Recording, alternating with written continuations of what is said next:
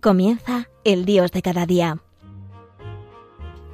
Desde la Archidiócesis de Santiago de Compostela, con el Padre Javier García.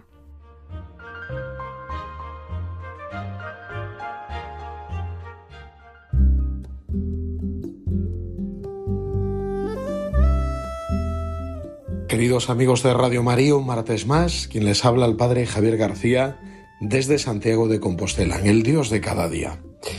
Nos encontramos ya en tiempo estival, tiempo de verano, y en este tiempo nos sorprendía pues un anuncio que hace unas semanas nos dio nuestro presidente del gobierno anunciando que iba a tener lugar pues unas elecciones generales. En medio del verano, el día 23 de julio, estamos todos llamados a las urnas. Y junto pues con esta con esta iniciativa del presidente a tener estas elecciones generales, pues también han ido apareciendo ya las distintas propuestas de los partidos políticos. Y estos días, eh, ayer, antes de ayer, me llamaba la atención una noticia que salía en uno de los periódicos, en la cual decían que en los programas políticos no aparece, es casi inexistente, el tema de la religión. O sea, no le dan importancia dentro de sus propuestas que hacen, pues económicas, sociales y políticas y tal.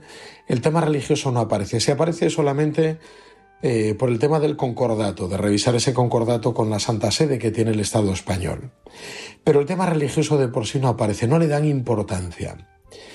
Esto me hizo reflexionar de que hasta qué punto se ha llegado a desplazar o sufrimos una gran irrelevancia del tema religioso en nuestro país. Porque no se tiene en cuenta, o también porque se ha llegado a pensar que el tema religioso es algo privado, algo particular, que tú puedes realizar pues, en el ámbito pues, de tu hogar, en el ámbito de una iglesia, en el ámbito de la sacristía, pero que no se puede llevar a cabo eh, de una forma pues, pública, de una forma social. Es lo que me llamaba la atención. Hay un autor, Joseph Geiler, él es judío de nacimiento, que recibió el premio Ratzinger, que es como el premio Nobel de la Teología, y él decía que muchos católicos han interiorizado la idea de la Revolución Francesa, de que la religión es algo privado, y por lo tanto que no debe tener ninguna resonancia pública. No se debe hablar de ello en los ámbitos pues de la educación, en el mercado, en los lugares donde se discute la vida pública, la vida política, la vida de la polis, sino que solamente debe ser algo privado, que debemos realizar en nuestro interior. Uno, pues puede creer en lo que quiera, con tal, pues de que no le haga daño, que no haga daño tampoco al bien de los demás, uno puede creer cualquier cosa, se, se justifica.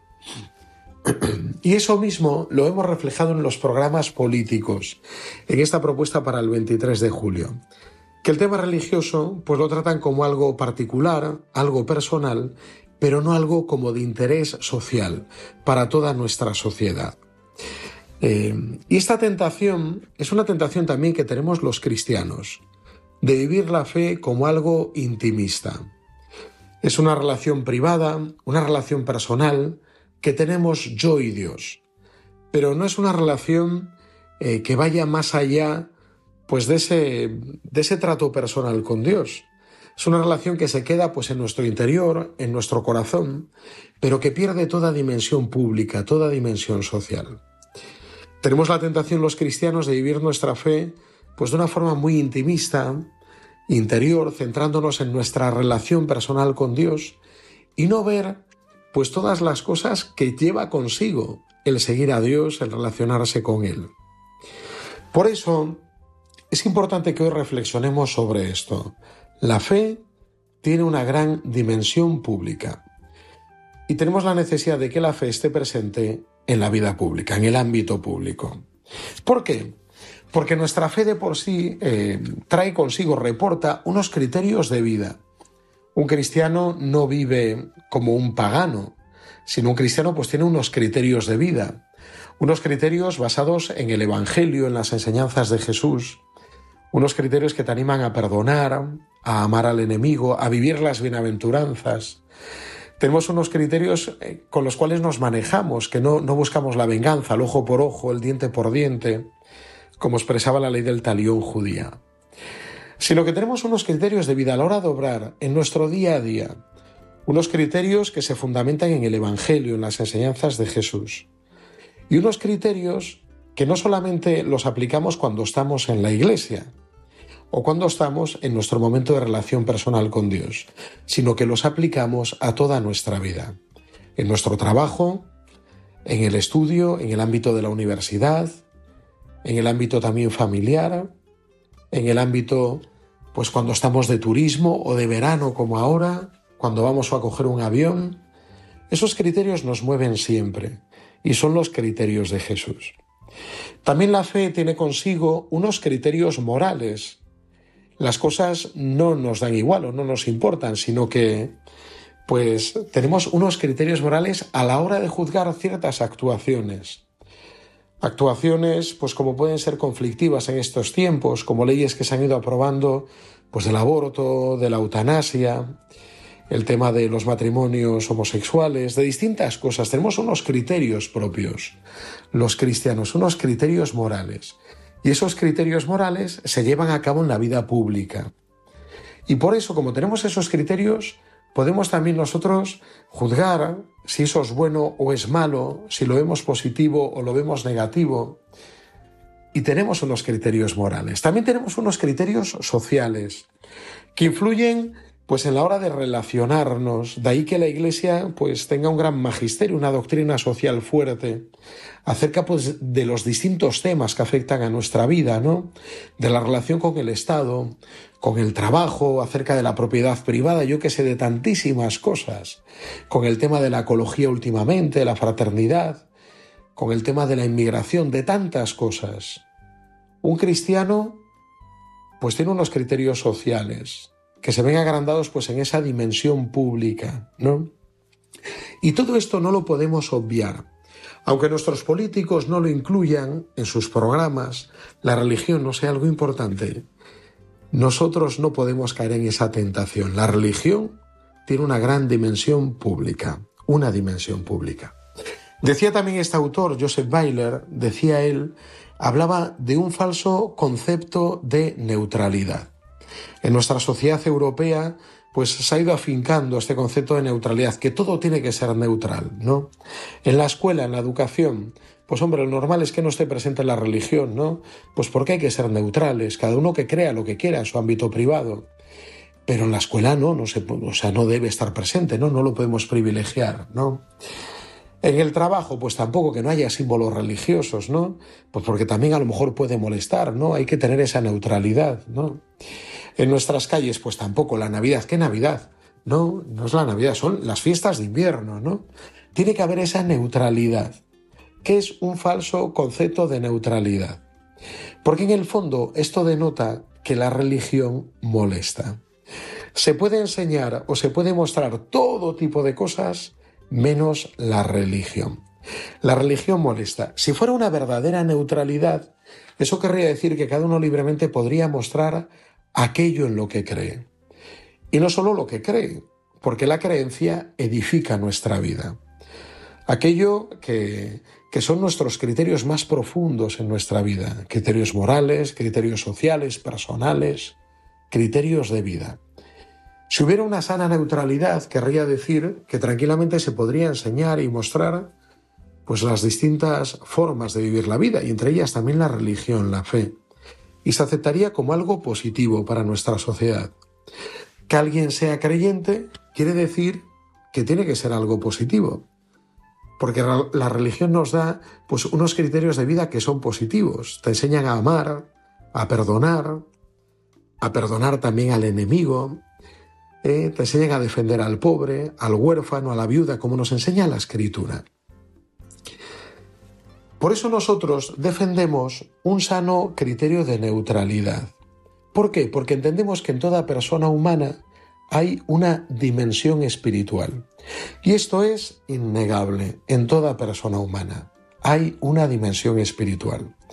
Y si nosotros no damos respuesta a esta dimensión espiritual, lo normal es que se encuentre pues otras ventanas de entrada, como decía Chesterton, ¿no?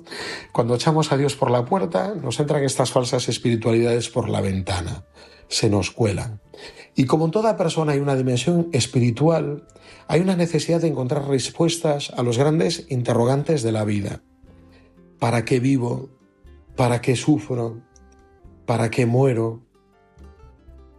Los grandes interrogantes de la vida tienen una respuesta que lo material solamente no nos lo puede dar.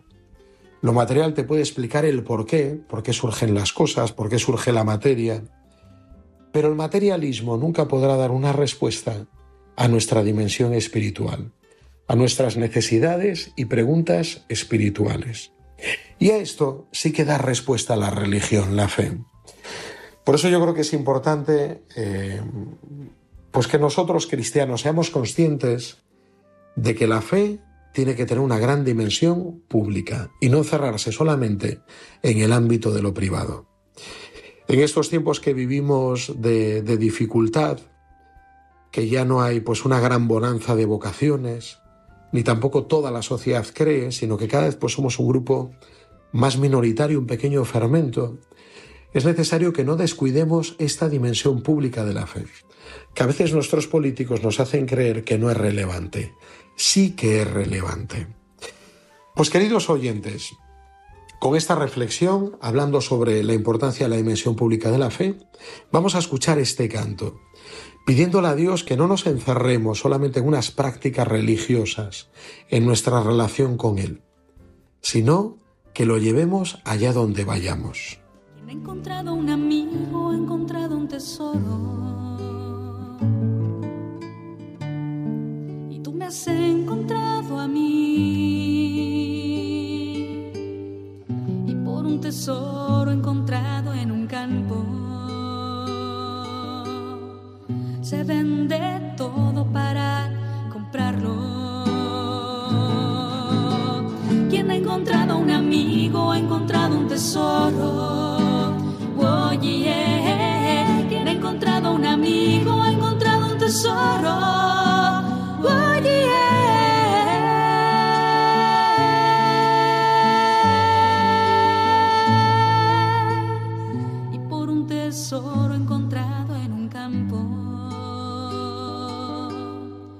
Se vende todo para comprarlo.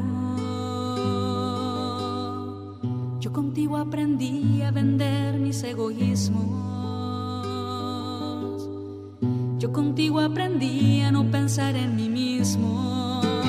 Oye, quien ha encontrado un amigo ha encontrado un tesoro. Oye, quien ha encontrado un amigo ha encontrado un tesoro. Quien ha encontrado un amigo ha encontrado un tesoro. Yo te he encontrado a ti, quien ha encontrado un amigo ha encontrado un tesoro. Tú me has encontrado a mí.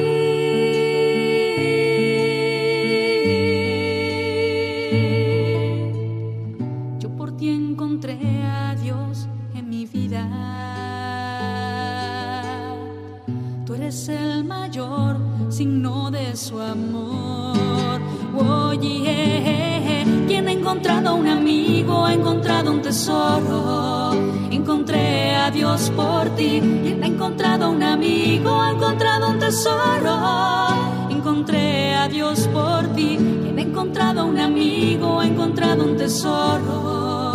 Encontré a Dios por ti. Quien ha encontrado un amigo ha encontrado un tesoro. Encontré a Jesús por ti.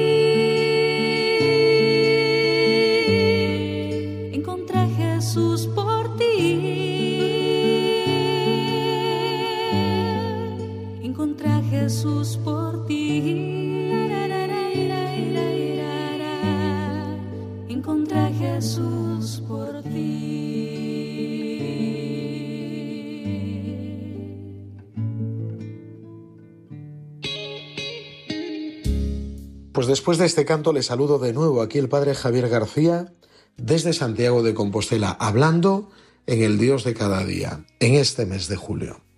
Decíamos al comienzo del programa, hablábamos de que habían aparecido pues las distintas propuestas, los programas de los distintos partidos políticos de cara a las elecciones del 23 de julio. Y en ellos no aparecía reflejado o con muy poquita importancia el tema de la religión.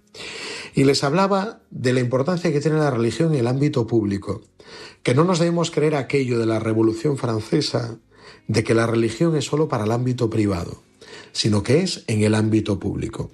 Y un ámbito público, decía también, siguiendo a Joseph Weiler, en el cual eh, se había pues impuesto un criterio de neutralidad, que no era una sana neutralidad, sino que era una neutralidad en la cual todo importaba excepto lo religioso. Y hablando de esto, al hilo eh, de esta reflexión que comenzábamos, quería dar pues tres puntos que a lo mejor sí que nos pueden ayudar, podrían ser como pequeños tips que nos pueden ayudar a vivir nuestra fe no solo en el ámbito privado, en nuestra relación personal con Dios, sino que nuestra fe tiene y debe expresarse en el ámbito público. Lo primero es que los cristianos debemos expresarnos, y no escondernos, sino expresarnos. Y expresarnos primero a nivel personal. En el día a día todo cristiano debería tener la libertad suficiente para expresar su fe. Y expresar su fe es manifestarla. Manifestarla no solamente con su vida, con su ejemplo, que es importante, sino también con sus palabras. Expresar que creemos, que la fe constituye para nosotros algo que nos construye, que la fe constituye un motivo para entender las cosas, que la fe no es algo oscuro, no es algo malo, sino que ser cristiano es algo precioso, ¿no? Y esto debíamos expresarlos a nivel personal, en el día a día, expresar nuestra fe. Y no solamente en el día a día, en el trato que tenemos con la gente cercana, con la que vemos, con la que tratamos diariamente, sino también en nuestras redes sociales. No debíamos tener miedo a expresar nuestra fe, qué creemos, y expresarlo además de una forma propositiva, como decía el Papa Benedicto XVI, que pudiéramos expresar y proponer a los demás una fe que nos hace felices, que nos construye, que nos hace crecer, que eso lo podamos expresar y no escondernos, que no seamos criptocristianos, cristianos escondidos ahí en las catacumbas, sino que lo debemos expresar. Si alguien te juzga por tu fe, pues seguramente habrá una posibilidad ahí de hablar con esa persona y expresarle que la fe es algo importante para ti y que es algo precioso e invitarle, proponerle hacer también esa experiencia de Dios que es capaz de transformarlo todo. Por lo tanto, lo primero, los cristianos debemos expresarnos.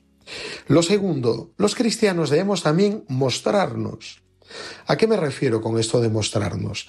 Que debemos mostrar signos externos. Y no nos tiene que dar miedo a mostrar los signos externos, como pueden ser cosas que a veces llevamos colgado al cuello, crucifijos, medallas o a veces en las manos, que a veces es más común, mucha gente lleva rosarios en sus manos o también estampas, detentes del corazón de Jesús en el móvil como llevan tantos jóvenes últimamente. Que no tengamos miedo a mostrarnos, que haya verdaderos signos externos, que permita reconocernos y hablar de Dios en ese ámbito público. Y no solo a nivel personal, sino también en nuestros hogares, en nuestras puertas, en nuestras ventanas, pues cuántas puertas de nuestras casas pues tienen ese corazón de Jesús. O en cuántas ventanas cuando llega la Navidad colgamos un niño Jesús para que la gente recuerde lo que celebramos. O cuando llega la Pascua, ¿no? O el Domingo de Ramos, colgamos la palma, las palmas de Ramos ahí en nuestros hogares. El mostrarlo, esos signos externos, signos exteriores, no tener miedo a mostrarlo ¿eh? en nuestro día a día. Por lo tanto, lo primero, los cristianos debemos expresarnos. No hablo de cosas espectaculares, sino de lo que cada uno puede hacer en su día a día, desde su puesto, aunque no tenga un puesto de relevancia a nivel público o social. Lo segundo, además de expresarnos, debemos mostrarnos con esos signos externos.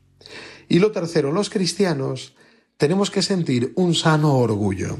Eso es, un sano orgullo. Porque vemos últimamente que hay mucha gente orgullosa. Pues orgullosa de su condición, orgullosa de ser friki, orgulloso. Y tenemos el día del orgullo friki, el día del orgullo no sé qué, el día del orgullo no sé cuánto. Y nosotros a veces nos creemos como unos pobrecitos. Y en realidad no somos unos pobrecitos que creemos o que tenemos fe, sino que hemos recibido el mayor regalo. Hemos recibido el bautismo, la fe, hemos recibido a Jesucristo, hemos recibido en herencia y al cielo. En cada Eucaristía se nos anuncia el cielo, es prenda de vida eterna. Y este es el mayor regalo. Por eso no somos unos pobrecitos que tenemos fe. Aunque seamos cada vez más una minoría, pero una minoría grande, creativa, no unos pobrecitos. Tampoco somos una comunidad de desdichados, de pobre gente, estos que tienen fe, que son contraculturales, que van en contra de lo que cree el mundo, todos en general. No somos una comunidad de desdichados, sino que somos una comunidad de gente salvada. Eso es, una comunidad de salvados. Y esto nos tiene que llenar de gozo y de alegría. Por eso este sano orgullo se fundamenta en el ámbito teológico. Lo fundamentamos no en que las cosas nos vayan bien, no en que no tengamos problemas, porque tendremos problemas como el resto de la gente, sino que lo fundamentamos en Jesucristo Salvador. Este sano orgullo, de que lo hemos descubierto a Él y llena de gozo nuestra alma, y por eso lo queremos manifestar al mundo entero. Estos serían como los tres tips que yo os invito a todos en la situación en la que viváis. No hace falta que tengáis un puesto de relevancia, no hace falta que seáis famosos, que tengáis miles em, pues de followers, de seguidores en las redes sociales sino cada uno desde la situación en la que vive. Lo primero, debemos expresarnos, no escondernos. Lo segundo, debemos mostrarnos esos signos externos. Y lo tercero, tenemos que sentir ese sano orgullo de ser cristianos. Y todo esto, ¿cómo hacerlo? Pues todo esto, hacerlo con mucha naturalidad. Hacerlo eh, sin ninguna artificialidad, sino una forma muy natural, expresarlo, lo que nosotros creemos. Hacerlo también sin confrontación, sino de una forma propositiva, como nos decía el Papa Benedicto XVI.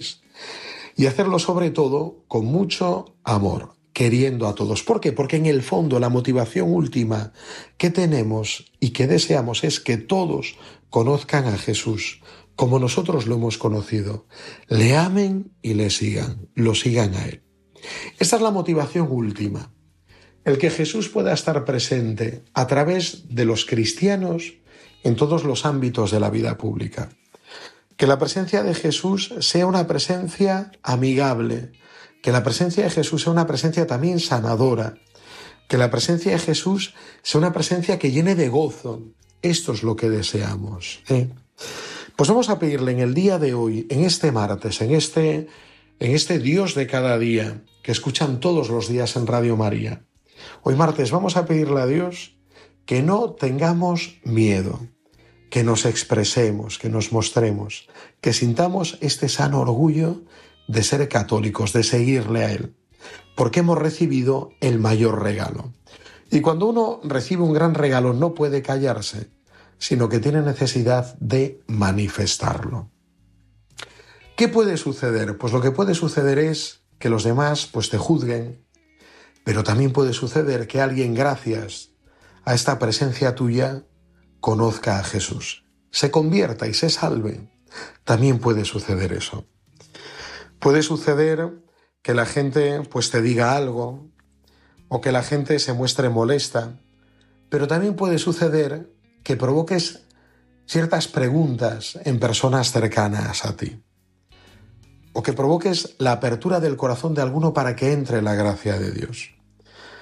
Por eso yo creo que es mayor el riesgo, que es mayor el riesgo que aquello que podamos recibir, que tenemos que apostar por ese riesgo, porque Jesús sea conocido y amado a través de la presencia de todos los cristianos en el ámbito público. Pues vamos a pedirlo en el día de hoy. Te invito a que lo pidas y a que le pidas a Jesús esa fortaleza, esa valentía para poder mostrarlo, esa parresía. Pues queridos oyentes, a todos feliz martes. Y aquí seguimos, en la radio de la Virgen, en Radio María. Les animo a seguir escuchando la programación del día de hoy. Un fuerte abrazo del Padre Javier García desde Santiago de Compostela. Feliz martes a todos.